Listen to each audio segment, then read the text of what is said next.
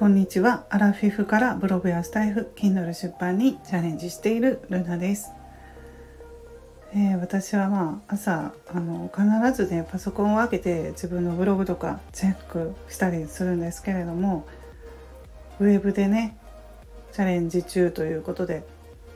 在宅ワークで収益化を目指しているんですけどまああの苦戦しますねいろいろと。最近も新しいことにチャレンジしたらうまくなかなかうまくいかなくて、うん、結局まああのちゃんとねそのココナラとの販売とかのことなんですけれどもお客さんには迷惑をかけずに終われたのでよかったんですけれどもまああのかなりねもうちょっとあのへこみましたねそれも。簡単にできないんですよね。自分がこう思っていても電話相談とかでね電話一つかけて話ができるじゃないですか。普通だったら。自分のスマホでだったら。でもねやっぱりそのプラットフォームで新しくね新しいプラットフォームでやってみてそれがうまくいかないわけなんですよ。うん。まあ、それだけじゃないここならのねその電話相談じゃなだけじゃなくて Kindle とかもねそうなんですよ。なかなかこう修正したいみんなに届けたいと思ってもできないことが分かったりとか本当にこんな簡単なことでもうまくいかないんだなっていう感じで最近ねちょっとへこんだりしたことがあるんですけどうんまあでもこういうふうにねうまくいかないのが当たり前なのかなと思うんですね。ウェブを使ってっていうところでやっていくのはねそうそう簡単じゃないんだなっていうことを日々感じます。うん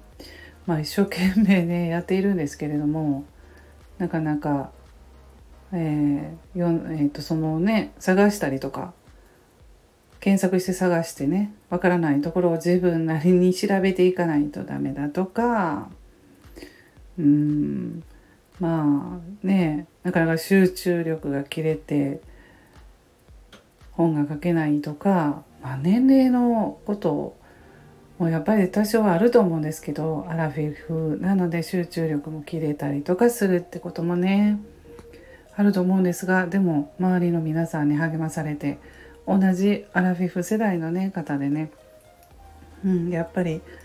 チャレンジしている人がどんどん多くなってきていますのでそれはあのスタイフでも分かりますしツイッターでも分かるんですよね。ツイートされていますのでブログ始めましたとかブログ苦戦していますとかね。うん、でまあコロナ禍であの副業とかね言われるようにもなりましたしこの先ねやっぱりあの不安がある人が多いのかなと思いますね将来的に、うん、その副業として何かね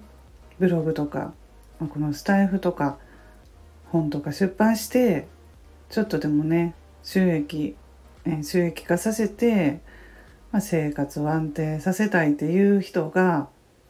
多いんだと思います。私もそうですし、まあ、あとはなかなか外で働けない人とかですよね。うん、まあ私のように子供さんに、まあ、あの発達障害とか障害抱えてねおられるお母さんとかは